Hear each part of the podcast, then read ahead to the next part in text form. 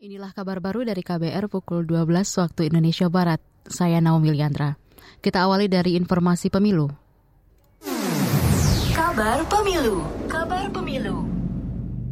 Menteri Koordinator Bidang Politik Hukum dan Keamanan Menko Polhukam Mahfud MD meminta publik mewaspadai elit politik yang menggunakan politik identitas untuk mendapat kekuasaan.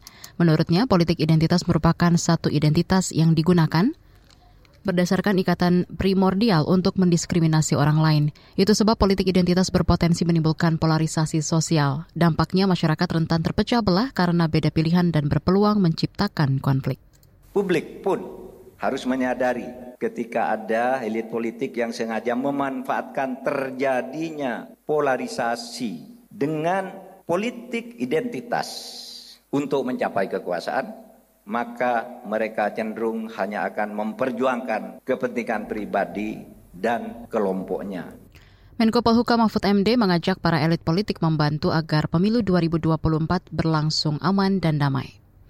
Kita ke soal lain, Sebanyak 72 pemerintah daerah belum memiliki aparat pengawasan intern pemerintah atau APIP, padahal keberadaannya sentral untuk mencegah praktik korupsi. Hal itu disampaikan Ketua KPK Firly Bahuri dalam diskusi bertajuk penguatan APIP melalui pemenuhan kebutuhan SDM di Kementerian Dalam Negeri Jakarta hari ini.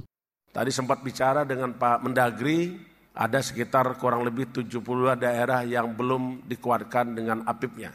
Tadi ada gagasan ada dua oleh Pak Mendagri dari saya dengar. Satu adalah gagasan merekrut lulusan STAN untuk ditempatkan di inspektorat.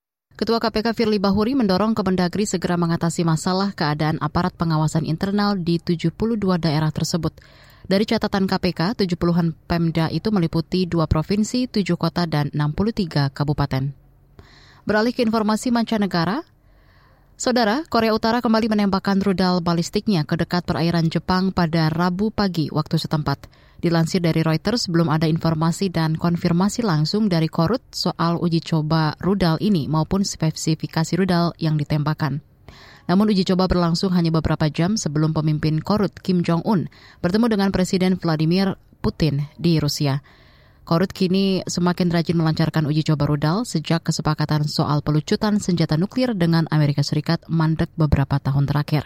Korut pun dibuat marah lantaran Amerika Serikat masih intens mengajak Korea Selatan dan Jepang latihan militer bersama. Kerjasama tiga negara ini dianggap Pyongyang sebagai upaya persiapan menyerang Korea Utara. Di lain pihak, hubungan Korea Utara dan Rusia kini semakin dekat terutama sejak Moskow melancarkan invasinya ke Ukraina. Demikian kabar baru dari KBR, saya Naomi Liandra.